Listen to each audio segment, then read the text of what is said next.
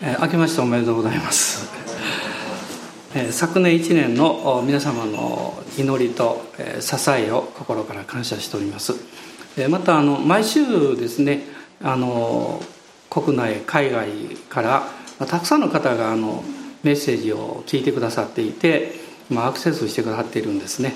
でそういう皆様にも改めましてあのお礼申し上げたいと思います。で今年もあのよろしくお願いします。あのこの年は、えー、どういうことをこう標語にしようかなと、まあ、私も考えていたんですけども、えー、一つの言葉があの心の中にきまして、えー、それを、まあ、来週からこう週報にもあの書こうと思っています。でその言葉は「神の願いを現実化する」ちょっと堅苦しい表現かも分かりません。神の願いっていうのはえー、私は長い間ですねクリスチャンになってからも私は神様のために何ができるんだろうかと多く考えてきたんです。でも今は逆なんですね。神様がこんな小さなものに何を願っておられるんだろうか。でそれを知ってそれに従うことが信仰であり恵みであるということが分かってきました、まあ、そうするとですね、まあ、自分でこう無理をして頑張らなくてもまあ、上から来るものを受けて それをこう流していけばいいだけなのであ本当にここにあの、まあ、恵みの歩みというかそういうものがあるんだなということを感じています。まあ、神様が、皆さんの生涯の中に関わられることは2つの領域なんですね。一つはあなたのために何かをしてくださる。あなたを祝福してくださる。もう一つはあなたを通して何かをされる。でこのあなたを通してっていうことになるとですねそれは直接あなた自身に何かこういうことが起こったということではないかもしれないです。でもあなたが用いられて他の人が祝福され幸せになっていくわけです、まあ、私たちもこの教会の歩みをこう振り返りながら神様は多くのことを私たちのためにしてくださったけどこの小さな教会群れを通して私たちが神様の通り置き管になってですね私たちを通して多くの方々に主の御業を表してほしい、まあ、そういう願いが今強くなってきています、まあ、いわゆるそれが神の願いを現実化することということではないかなと思うんですね。エペソビトの一章の19節の中に信じる者に働く神の優れた力がどのように偉大なものであるかをあなた方が知ることができますようにというふうに書かれています。信じる者に働く神の力。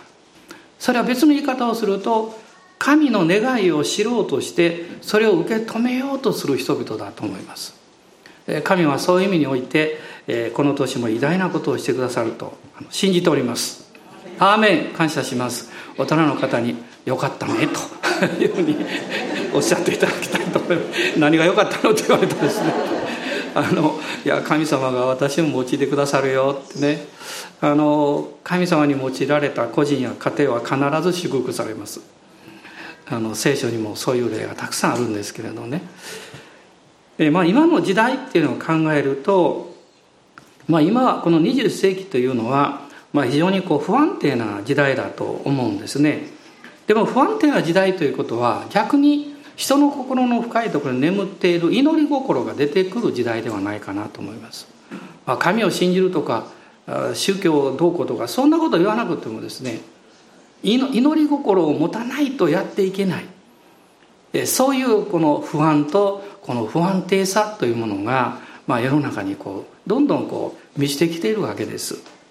まあ、具体的には生活に安心感がなくなってきていますその給与の問題だけじゃないですよね。収入だけじゃなくって環境問題とかあるいは汚染の問題とか自然の災害の問題、ね、いつ地震が来るんだろうかとか。そういうことを考えると私どうすることもできないですけどそういうこの不安や不安定さというものがこの満ちてきているわけです。またまあ、それに伴って将来への不安というのもあります。これから先どうなるんか、まあ、国の情勢もそうですし近隣諸国との関係とかそういうものを見てもですね今までとは違う何かこうものを感じるわけですよね。えそして、まあ、一番の問題はおそらくこの個人においてこの信じるという喜びが失われてきているんじゃないかなと思います。まあ、それは何を信じていいかわからないっていうことが原因だとは思うんですね。あるいはその、まあ、この近代主義のあのいい点は生活が向上したということですけど悪い点はですね神様が神様の存在を否定するだけじゃなくってその神を信じないという妙な自由を肯定するようになったんですね。まあそれはあの神様がいてもいなくても自分には関係ないとそういうふうな発想からも来ていますし人間の知恵と理性と努力で全てのことができるんだというふうな、まあ、そういうあの考え方が根底にあるわけですけどでもこの20世紀後半に入ってそれがもう崩れてきてしまった。でもそれそういう基本的な考え方というか思想はなくなってはいないんですね。で自分がこう何か立て上げようとしてたものが崩れてくるとですね当然不安になります。信じることができないということは非常に悲しいことですね。でもしっかりと信じるお方を知っているということはなんと幸いでしょう。このお方を知って信じていれば闇が深くなっても逆に光が輝き出します。おそらくこれからもっと世界のことも環境のことも生活のことも個人の将来やそういうこともより暗くなってくるでしょうね。闇が来ると聖書は言ってますからでもそれと同時に私は世の光であるとおっしゃったイエス・キリストを知ってる人は内側にその光がより輝いてくるということをおそらく経験なさると思います。まあ、こういう中でですねやっぱりあのさっき申し上げたようにこの人間の心の深いところには祈り心がありますのででそれがこう前よりも出てくるということは逆にですね私たちが福音を伝えていく時に誠の神様の愛や喜びを伝えていく時にそれを何とかキャッチしようという願いを持ってくる人が多く起こされてくると私は信じています。でそのやはり鍵になるのは祈りだと思うんです。祈りですね。えその私の今の言う祈りというのは神様から与えられてくる祈りなんですけどそれが大きな働きをするんじゃないかと思います。で、えー、ちょっと先週、え新しい年に入って、えどういう事柄を主に御言葉から分かっちゃっていったらいいのかなとこうずっと考えていたんですけど、えー、結論に達しまして 今日からですね何回かに分けて主の祈りについて一緒に学んでいきたいなと思いました、まあ、それで、えー、今日はマタイによる福音書の6章9節から13節のところを、え、まずご一緒にお読みしたいと思います、え、マタイによる福音書の6章の9節からです。9節から13節。開かれた方はご一緒に読んでください。だからこう祈りなさい。天にいます私たちの父を皆が崇められますように。御国が来ますように。御心が天で行われるように地でも行われますように私たちの日ごとの糧を今日もお与えください。私たちの負い目をお許しください。私たちも私たちに負い目のある人たちを許しました。私たちを試みに合わせないで悪からお救いください。国と力と栄は常しえにあなたのものだからです。アーメン、まあ、今日は主にこの9節のところを中心にお話したいとあの思っています、まあ、先日ある記事を私読んでましたら目に留まったことがありましてこのアルベルト・アインシュタイン博士まあこれはもう本当に多くの方が知っているまあ、相対性理論で有名なんですけど私内容詳しいこと分かりませんけど、まあ、アインシュタイン頭のいい人だなっていうことだけはよく知ってるわけですね。でこの博士が95年前に来日されたそうですね。その時に東京の帝国ホテルに泊まったんだそうです。でちょうどこのベルボーイがですねベルボーイっていうのはあのホテルマンになる登竜門というかあのお客様の荷物を部屋まで持って行ったりいろんなこうまああの必要なことがあったらお手伝いしたりそういう働きですけどもそのベルボーイにアインシュタイン博士がチップをあげようとしたんですけどあいにくこの持ち合わせがなかったそうです。でそれで彼はですね帝国ホテルのあの便箋にですね2枚にこうメモを書いたんですね。でそれをこのベルボーイにあげましてこう言ったそうです。もしあなたが幸運に恵まれればこのメモは普通のチップよりはるかに価値のあるものになるだろう。こう伝えたんだそうです。そして昨年の10月の24日一人の人がですねエルサレムのオークションにそのメモを出しましたら180万ドルで落札されたそうです。約2億円です。すごいですね。すごいですね。でこのメモに何が書いてあったかっていうと2つのことをあのアインシュタインが書いたんだそうです。一つは意志あるところには道は開ける。意志あるところには道が開かれる。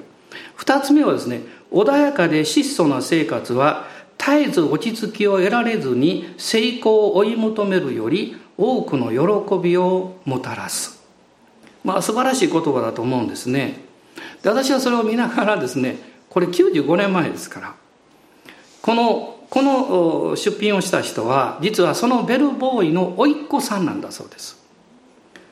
ということはですねそのメモをもらった時にそのベルボーイの人がですねこんなメモもらうよりお金もらった方が良いなと思っていてそれをどっか捨ててしまったりとかするとで今のようなことは起こらなかったわけですね。少なくとも彼はアインシュタインが言った言葉を信じたんですそして何よりもこの言葉を言っている人物が偉大な人物であるということを知っていたんですねだから彼はその自分のもらったメモを大切に保管してそれが甥っ子に伝わるまでずっとこう守られてきたわけです。でそれが昨年ですね。すごいことになったんですね。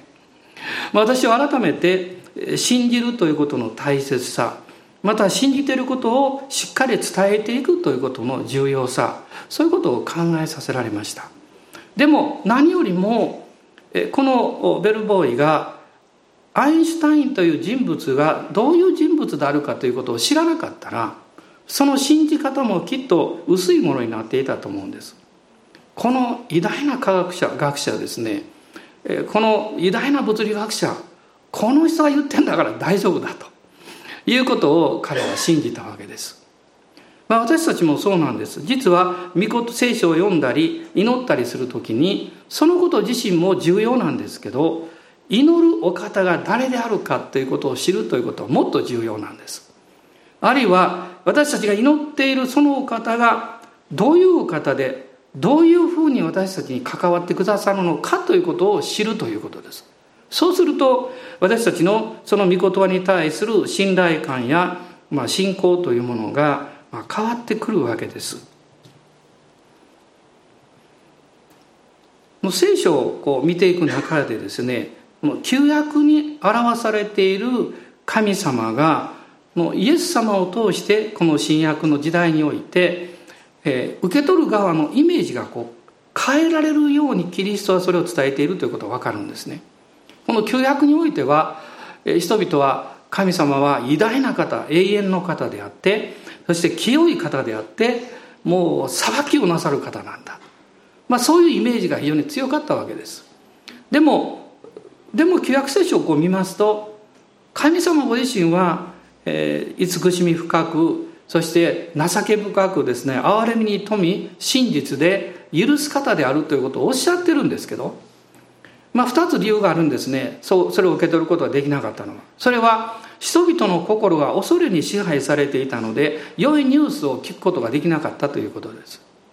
あなたの心の中が不安とか恐れでいっぱいになってくるとあの物事を悪く考えるだけではなくって良いことを聞いても受け入れることが難しくなるんです。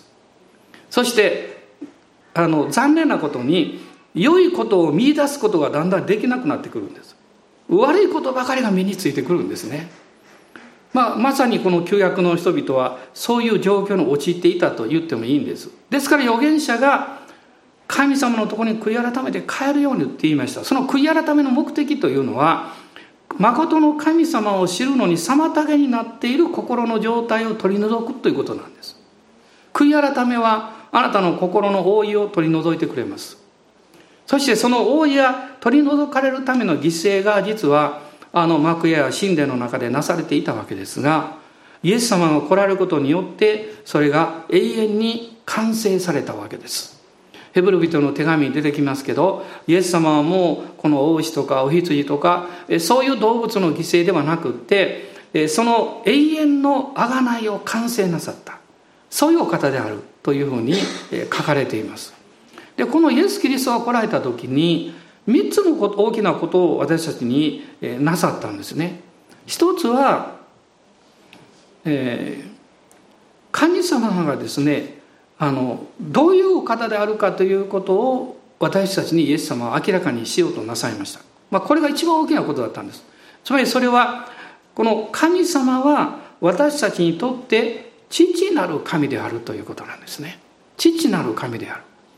でそのことを私たちが信じることができるためにイエス様はあと2つのことをなさっています。まず第一は十字架の贖いによって私たちの罪を許してくださったということです。この罪の許しというのが実は恐れから私たちが自由にされる鍵なんですね。不安とか恐れというのは罪意識と非常に関係がありますからね。でもう一つはですねその罪意識を利用して背後から私たちを死とかをこのいろんな不安とかによって縛ろうとしている悪魔の技と悪魔を滅ぼされたということです。これはヘブル書の2章の中に書かれています。そのことによって聖霊様の働きが非常に私たちの中にこう力強く入ってきたわけです。そしてイエス様が特にこのヨハネによる福音書の中にはそのことが多く出てくるんですけども神は私たちの父であるということをイエス様が明らかになさったんですね。あの一箇所御言葉を読みたいと思いますがヨハネによる福音書の5章の18節です。ヨハネの5章の18節まあこれは同時にこの時からパリサイ人や立法学者や最初たちがですねイエス様をあもう殺そうというふうにこう決意したこととも関係があるんです。ヨハネ5章の18節このためユダヤ人たちはますますイエスを殺そうとするようになった。イエスが安息日を破っておられただけでなく、ご自身を神と等しくして、神を自分の父と呼んでおられたからである。イエス様はご自分を神と等しく等しいものとしてその神様をなんとあの、えー、普通の子供が親を呼ぶようにお父さんというふうに呼んでおられた。これはですねもう宗教家たちにとってはもう我慢のできないことだったんですね。主の皆を皆に唱えてはならないと教えてきたのにその主の皆を唱えることだけではなくってお父さんと呼んでいる。これはとんでもないことだと。まあ彼らはそのことのゆえにイエス様を殺害しようとしたわけです。でもイエス様はあなた方の罪の贖いのためにやってきたんだよということをこの明らかにしようとなさいましたしそして神様が本当は良いお方なのにそのイメージを騙してる存在があるまあ、これはヨハネによる福音書の8章の中に書かれていますのでちょっと開いてみたいと思いますが8章の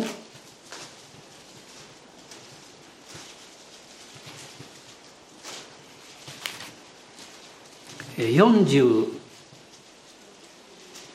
44節ですね。あなた方はあなた方の父である悪魔から出たものであってあなた方の父の欲望を成し遂げたいと願っているのです。悪魔は初めから人殺しであり真理に立ってはいません。彼のうちには真理がないからです。彼が偽りを言う時は自分にふさわしい話し方をしているのです。なぜなら彼は偽り者でありまた偽りの父であるからです。悪魔は嘘つきなんだよと言ってます。何の嘘をつくのか。それは神様が良いお方でないんだということのイメージを与えようとするわけです。神様あなたを少しは幸せにするけど素晴らしく祝福しない。ケチだよ。で他の人を見てごらんなさいってあなたはそうにならないでしょうと彼は嘘をつきます。あるいはあなたは、えー、あなたが考えてるよりももっとあなたは悪い人間だよと彼は言います。だから神様の子供なんてとても言えない。神様に近づくことなんか絶対できないよと嘘をつくんです。聖霊様はその逆のことをなさるんですね。聖霊様はイエス様の十字架の贖いの完成事実素晴らしさというものを私たちに明らかにしようとします。そしてそこを見なさい十字架を見なさいと。そこにあなたの許しの根拠があり保証がある。そのイエス様の十字架の知識はあなたの罪だけではない。もうイエス様のところに来る全ての人の罪を許す力があるんだということを語り続けておられるわけです。この悪魔がですね嘘をつく以上に最もこの厄介なことは偽りの父と書いてますけどその偽りの源であるというだけではなくって偽物の父のイメージを植え付けるということです。良いお父さんのイメージではなくて悪い父のイメージを植え付けてくる。まあ悲しいことにそれが現実のですね自分の父親の父のイメージが用いられたりすることがあるんです。私も父親を見て嫌だったことがいくつもありました。でもクリスチャンになって変わってきました。父もイエス様が必要だったんだと分かってきました。父親も許されたいときっと思っていたんだろうと思いました。あるいは心の中に深い痛みや傷があってそしてそういうふうなことを言ったりするんだろうなと思いました。私もおそらくそうでしょう。私の子供たちから見ればですねもう不完全な父親です。でもそれがどういうところから来ているかということをやがて私たちは、うん、まあ年を経てだんだん理解するようになってくるわけです。私も父や母も祖父や祖父母もですねまたその先の先祖もみんなイエス様が必要だった。そしてその父のイメージを転換していくのはあなたなんですよ。あなたがあなたの子供たちあなたの家族に悪いイメージを植えていくような人生を送ったらダメだと思います。あなたが変えなきゃいけない。誠の神は素晴らしいお父さんなんだ。誠の神様は良い方なんだ。ということをしっかりと伝えていくということが必要じゃないでしょうか。そうしなかったら私は元のこの雰囲気に戻っていってしまうんですね。イエス様はのヨハネの一章の18節の中にですね父の懐からにおられた方だと書いてますね。そして父がどういう方であるかということを解き明かされた。私たちに目に見える形でこの現れてくださった。このイエス様がこの主の祈りを弟子たちに教えられたんです主の祈りというのは福音書の中に2箇所出てきますルカによる福音書とマタイによる福音書です。今日はマタイによる福音書を読んだんですけど、ルカによる福音書の方がより簡潔になっています。マタイの方が少しちょっと詳しくなっています。まあ、おそらくルカによる福音書は、まあ、これは違法人宛てに書かれた福音書であるということが原因かも分かりませんしマタイによる福音書はあのユダヤ人向けに書かれていますそして興味深いことにですねマタイによる福音書のこの主の祈りというのは5章から7章の三条の水訓と言われているところの中に書かれてるんです。で三条の水訓って有名ですよね。あの心の清いものはとかね心の貧しいものはとかずっと書かれてるそういうところですその中にあるんですねところがルカによる福音書の方は弟子たちがイエス様にあのバプテスマのヨハネが弟子たちに教えたように私たちにも祈り方を教えてくださいって言うふうに来たんですでそれでイエス様がこの主の祈りのことをおっしゃったというふうに書かれています。まあ、どういうこの理由であってもですねこの主の祈りの中でイエス様が教えられたことその第一のことが、えー、さっき言いましたこの9節の中に出てくるんですが天にいます私たちの父よという言葉です天にいます私たちの父よ。でルカによる福音書を見ると父よってなってるんです。どちらにしてもですね呼びかけてるんです。もし、えー、私がどっかの国に行ってその国の王様に、えー、軽々しく呼びかけることできるでしょうか？絶対できません。偉大な権威のある人に簡単に呼びかけたりしたらこちらの方が逮捕されてしまいます。でもイエス様はおっしゃるんです。父よと呼びかけなさいと言ってます。それはなぜかっていうとこのお方はあなた方にとって天のお父様だから。このイエス・キリストを信じることによって神の子とされたから。神の息子娘にされたから。この呼びかけができないので多くの人が苦しんだままでいるんです。クリスチャンでも戦いや苦しみをやっていきます。でもいつも幸いなのは最後に今最後というか 最初からそうかも分かりませんけどもうどんなにこういうあの圧迫されてもですねもう最後に呼びかけていく場所がいつもあるということを知ってるということです。もしそれがなかったらあの人にどう言おうかこのことをどうしたらいいんだろうかといろいろ考えて悩んで落ち込んでしまいます。でもあなたは私は言えるんですよね。父よ天のお父様ねと言えるんですね。一緒にもおっしゃってください。天のお父様。天のお父ちゃんでもいいです。天のお父さんでもいいです。そういう祈りを聞いたことがあります。感動しました、ね、呼びかけるということです。私も呼びかけられます。お父さんと言われます。そして振り振り向いたらあ別のよその声だってこともたまにありますけど。でも呼びかけられるということはどういうことであったとしても嬉しいことですね。神様はあなたと親しい関係をいつも持ちたいと願ってるんです。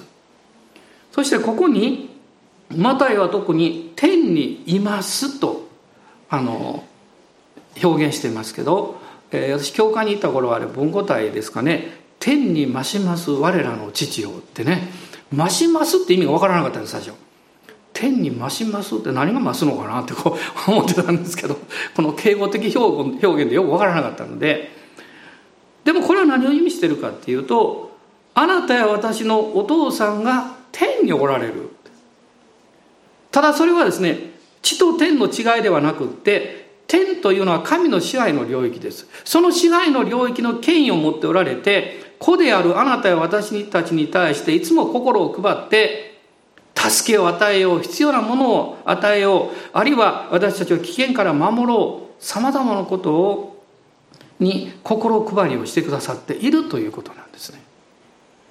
ですから私が聖書の御言葉を読んでああしなきゃいけないこうしなきゃいけないというよりも実は神様は天の領域であなたの人生を祝福したいと思っているということです。アーメン。感謝します。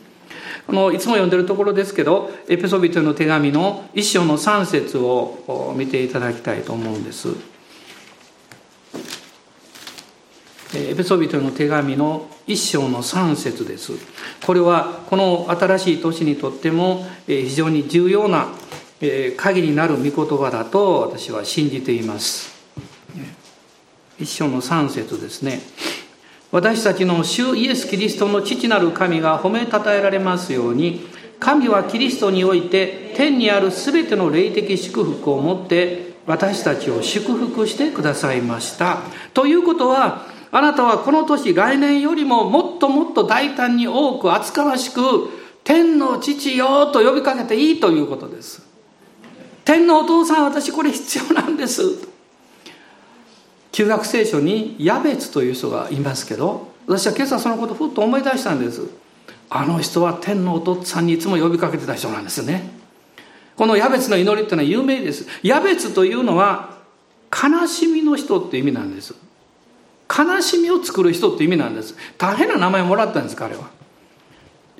でも、えー、この、えー歴代史のですね4章の9節10節にあるんですけど悲しみの子というそういう名前を持っているものがですねそこを見ると彼は神に呼ばわっていったと書いてるんです。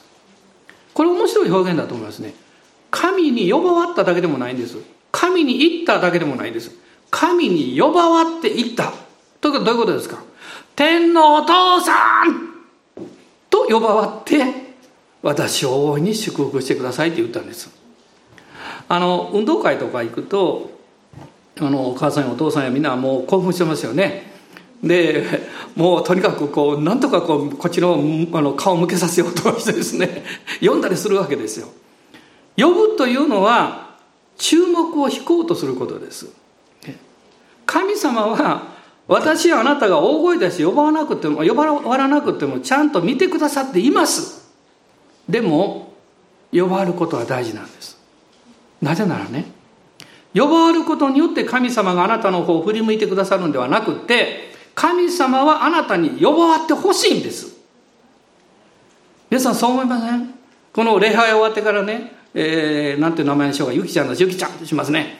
で誰か「ゆきちゃん!」って言ったら「はーい」って言うでしょ。何人か手を挙げるでしょおそらく。呼ばわれるということは嬉しいことですよ。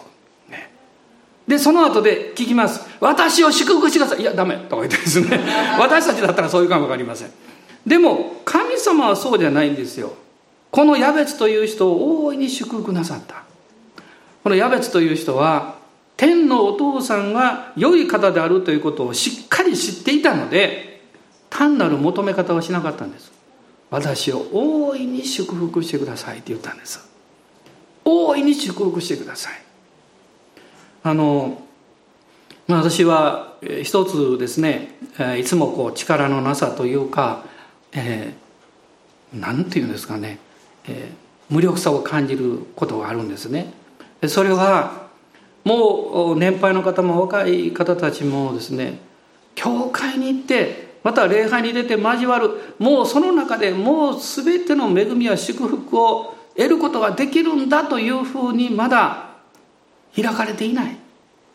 その力を十分に、えー、というか、えー、提供できていないなと思うんですね。だから教会に来ていても世の中のことの方に惹かれていってしまう。それはその人が悪いとかどういう問題じゃなくって私たち自身がもっと神様の霊的祝福の天のお父様の素晴らしさを表現できていないからじゃないかと思います。責めることは簡単ですね。でもよく考えてみるといや私がそしてここにいらっしゃる皆さんと共に私たちがもっとこの天の神様に呼ばわらなきゃいけない。天のお父さん。あなたがどんなに素晴らしいか祝福されする方であるかを教えてください。とあのジョン・ワラメーカーというあのアメリカで最初百貨店を作った方の話を聞いたことがありますけど彼は田舎から町に出かけていく時に一人のクリスチャンのおじいちゃんに出会うんですね。でおじいちゃんが言うんです若者はどこ行くのか。あ私は町に行って成功したいと思う。でおじいちゃん言うんです若者よあなたが成功する一つの鍵を教えてあげようそれはあなたが働きを得て収入を得たらその中から必ず性別して神様に捧げなさい。神様を礼拝することを大事にしなさい。そうすれば神はあなたを必ず祝福してくださいこの青年の素晴らしさはですねそれを信じてそれを守ったことなんです。彼自身が何かできたわけじゃないんです。ただ聞いてそうだと信じたことを守ったんです。その結果彼は非常に成功しました。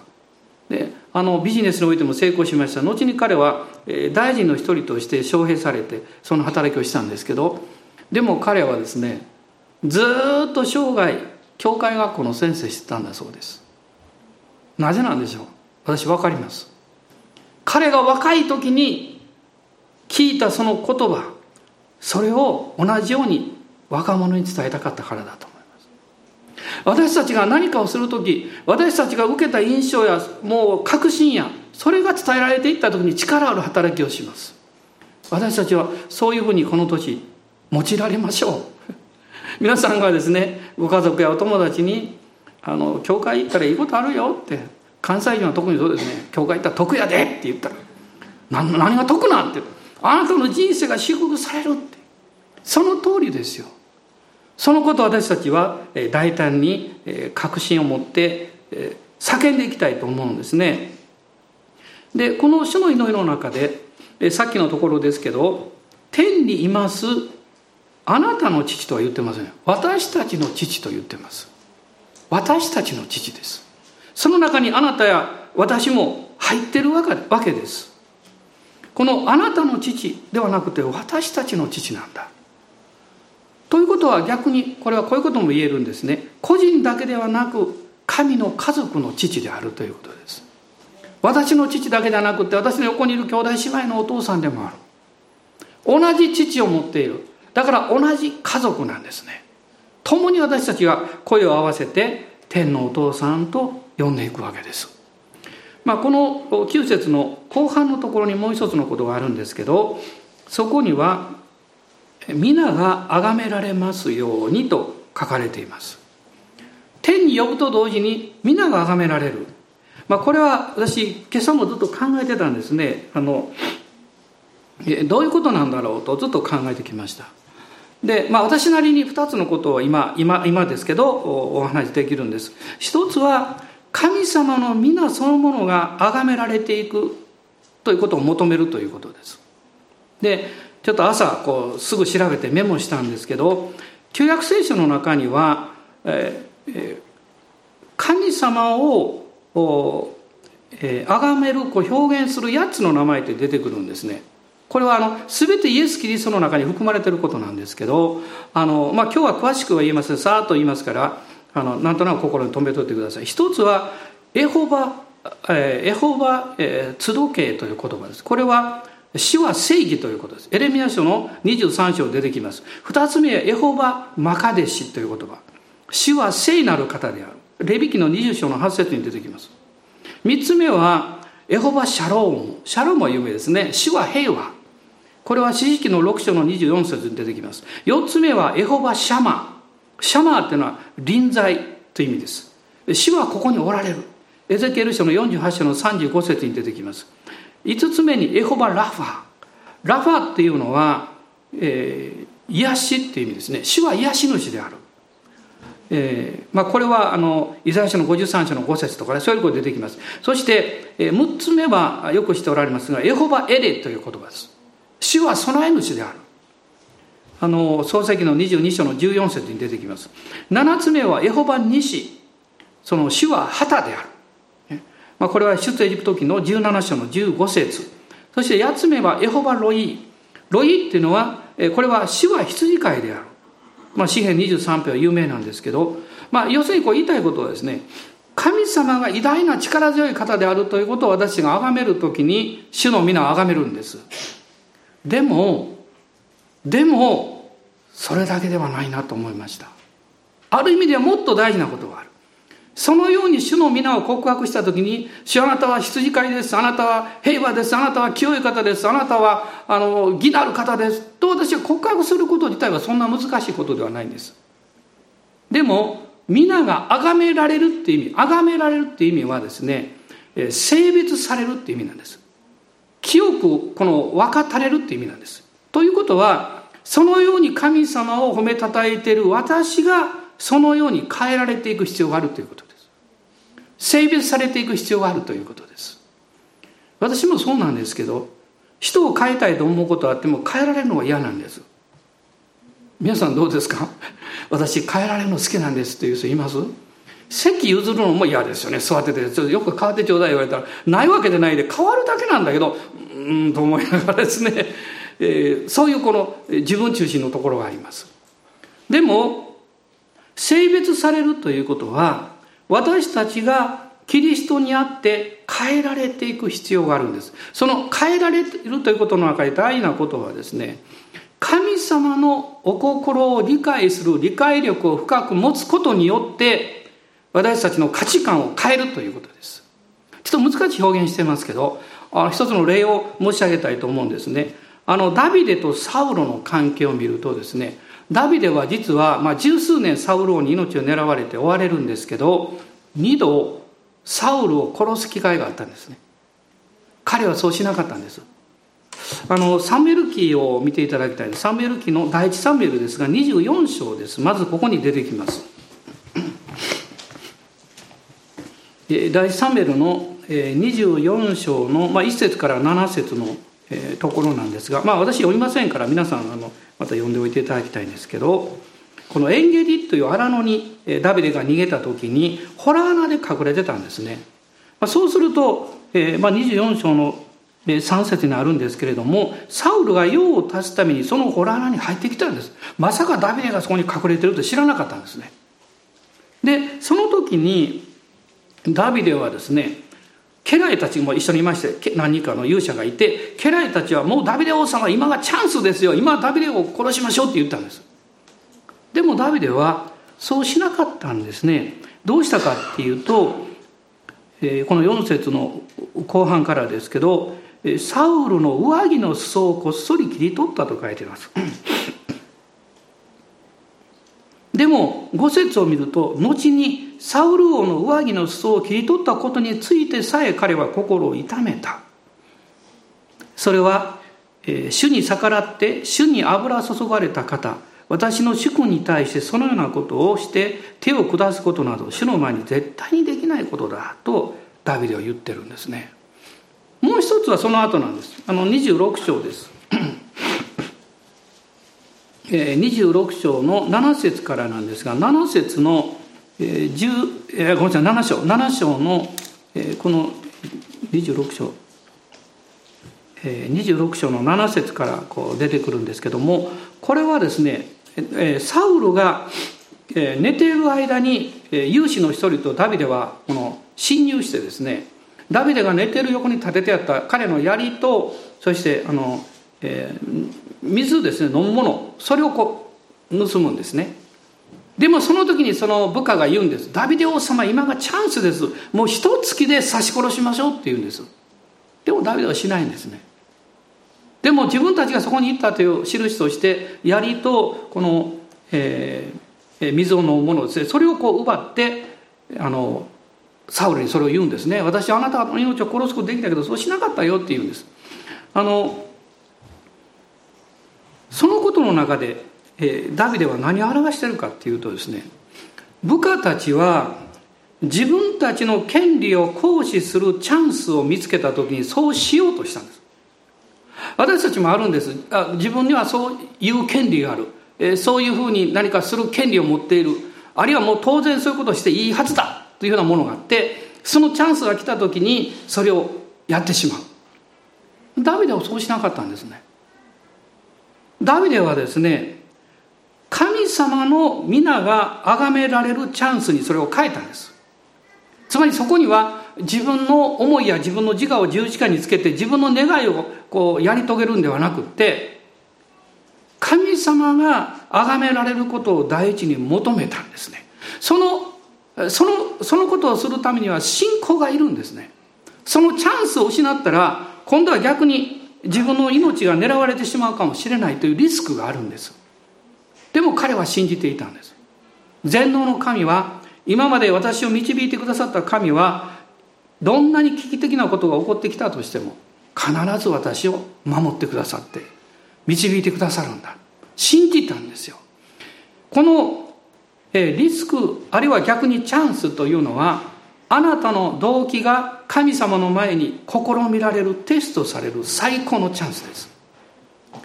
あなたが自分でそうすることができる。でもちょっと待って。主はそのことを私にとって喜んでおられるんだろうか。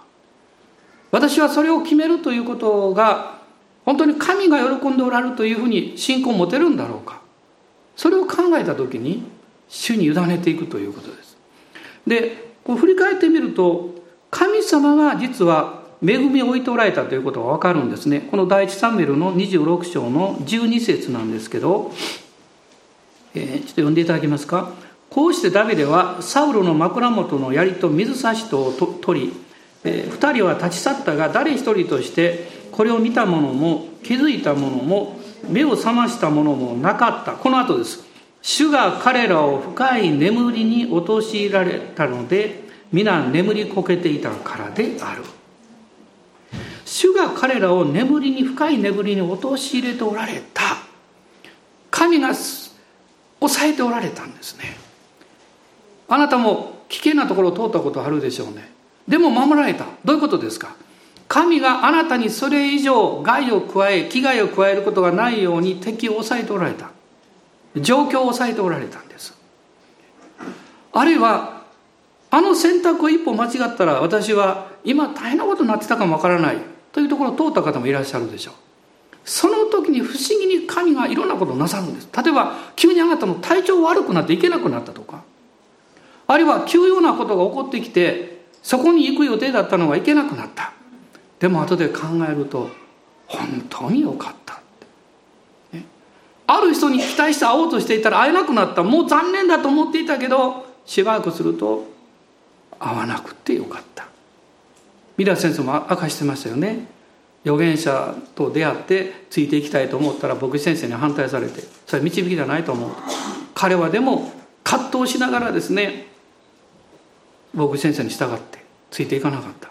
しばらくして分かったことはその有名だった預言者は教会のお金を盗み行く先々で、えー、会員の罪を犯していた。後で分かったって。私たちにはその時に最高最善でもあのに思えるものをついつい選びたいという気持ちがいつも働くんですね。誰でもそうだと思います。でもダビデはそうしなかったんですね。神の恵みを知っていたんです。神に信頼していたんです。そして自分の感情からではなくって深く主の前に考えるこの思いですね。神の心を理解しようとする霊的な理解力。それによって主の御心を受け取ろうとしたんです。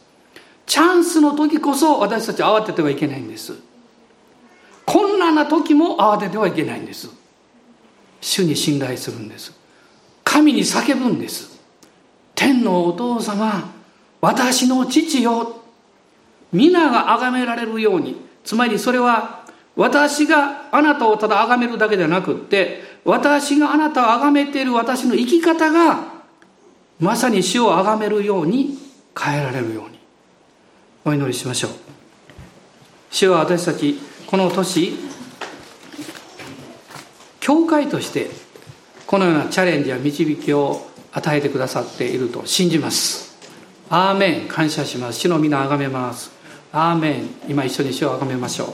ハレルヤ感謝します。アーメン。アーメン。感謝します。思いがいろいろあるでしょう。でもこの新しい年もう一度主にあなたの思いをお委ねにならないでしょうか。そしてまず自分の思いに動かされるんではなくって天の父よと叫びましょう。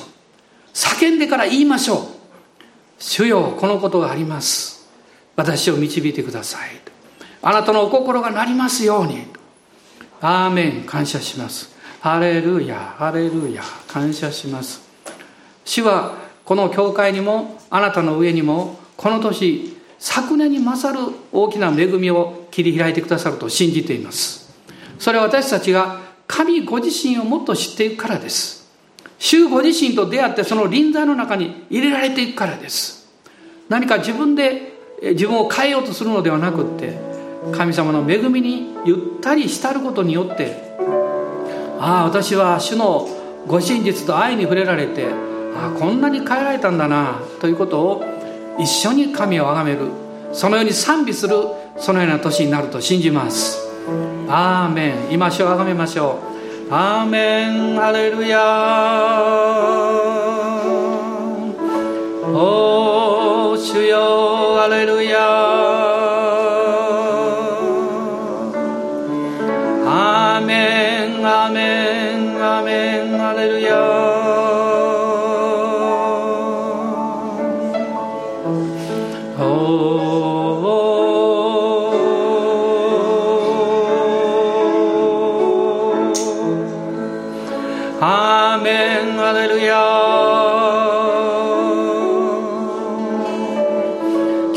日はあなたの人生にとって2017年のあなたの歩みがあがなわれた時をことを明かしする日です。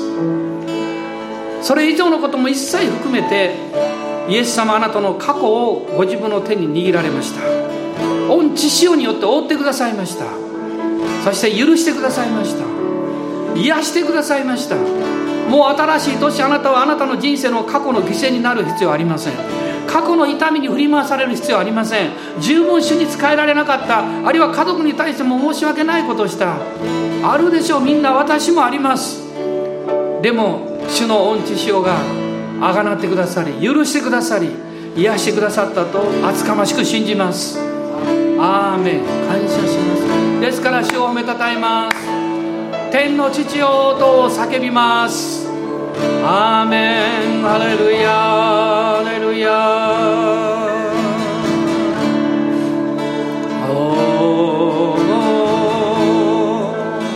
今私たちはうちにいらっしゃる聖霊様によってアバー父と呼ぶことができるんです。ですからこの信仰の霊を解放しましょう。どうぞお立ち上がりください。この信仰の霊を解放しましょう。アバー父と呼ばれてもいいです。天のお父さんと言ってもいいです。主に呼ばわりましょう。アーメン。ハレルヤ。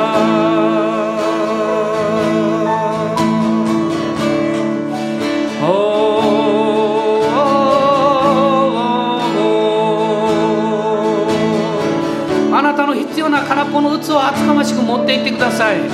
健康のこと経済のこと家族のこと将来のことお仕事のこと。あなたの必要な空っぽの器を天のお父さんのところに持っていきましょう。アーメン。アーメン。主よあなたをあがめます。あなたを礼拝します。アーメン。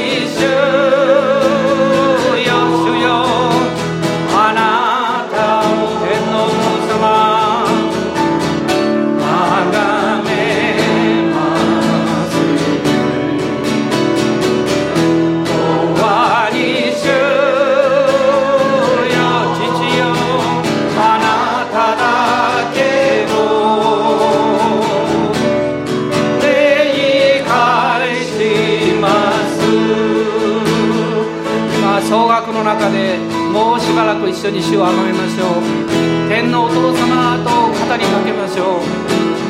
あなたの足を引っ張っているのは何なんでしょう。あなたの心を重くしているのは何なんでしょう。あなたの気持ちを何か前に向かせないようにしているのは何なんでしょう。イエスの皆と知識によって今日あなたを自由だと宣言します。アーメンアーメン。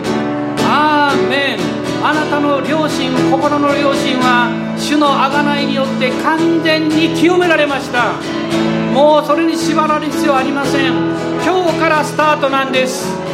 昨日まではもういいんです。今日からスタートなんです。今日から主に献身します。今日から主に従います。今日から主を新しく信じ直します。このような厚かましい信仰でいいんです。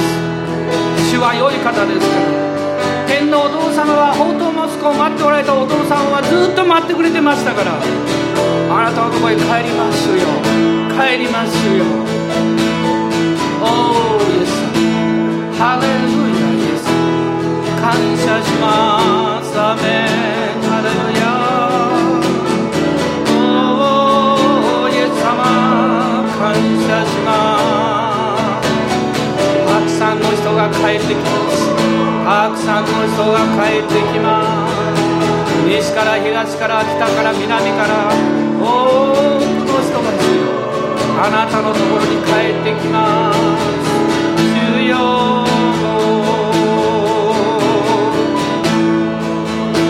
オーラサンバララダスオーラがサンバララダス眠ってる者よ。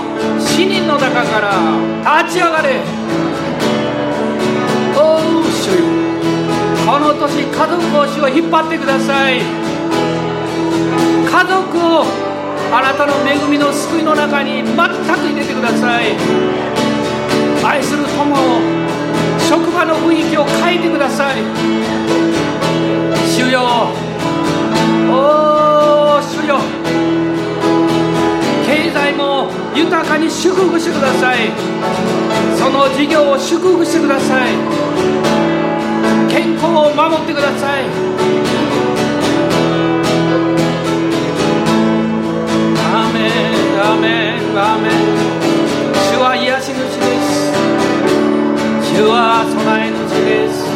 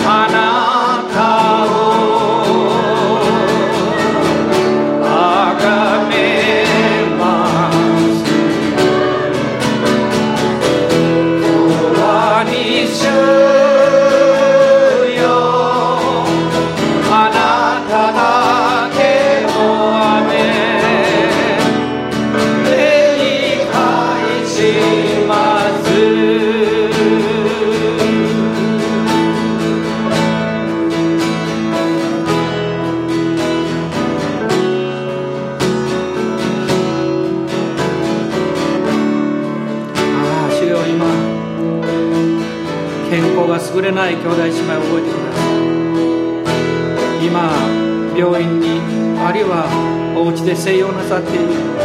どうぞ兄弟姉妹を覚えてください。おお主よ。体が孤独にならないように守ってください。一人ぼっちにされたと思わないように。サタンの嘘に騙されないように。神様あなたの愛で触れてください。おお主また私たちを用いてください。おお主よ。ハレルヤ。ハレルヤ。今自分の人生終わりだと考えている若者があります。今日このメッセージをいつか分かりません聞か聞こうとしてます。どうぞ彼の心に触れてください。生きる希望を与えてください。生きる力を与えてください。おお主よ。おお主よ。感謝します。感謝します。ハレルヤ。ハレルヤ。神はここにいらっしゃいます。主よあなたはこの真ん中にいらっしゃいます。おハレルヤ。ハレルヤ。今心を癒してください。洗い流してください。古いよどんだ川の水をきれいにしてください。おお主よ。ハレルヤ。アメン。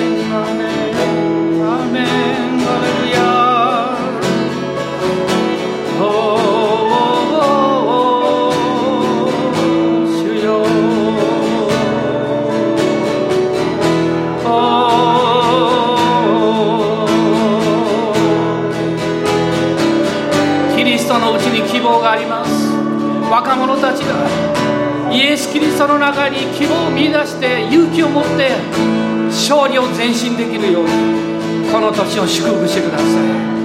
年配の方々も体が不自由になっても思うように動けなくなっても食べることがもう本当に難しくなっても主よ霊の糧で養ってください。おお主よ。おお主よ。ハレルヤ。ハレルヤアメンアメン復活の主が共に歩いてくださいます。復活の主があなたの人生の真ん中にいてくださいます。恐れることはありません。信じましょう。このお方と一緒に賛美して歩いていきましょう。アメンアメン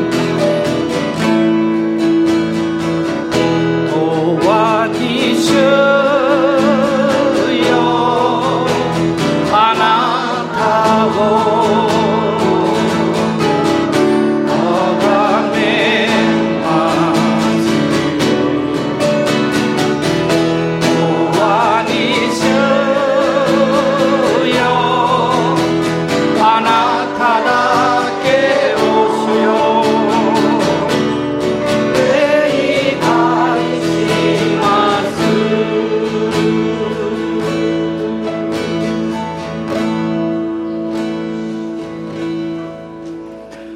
私たちの主イエス・キリストの恵み父なる神のご愛精霊の親しき御交わりが私たち一同と共にまた御言葉の家の愛する兄弟姉妹世界の各地に使わされている主の家族たちの上にあなたの大いなる油注ぎがこの2018年豊かに豊かにありますように。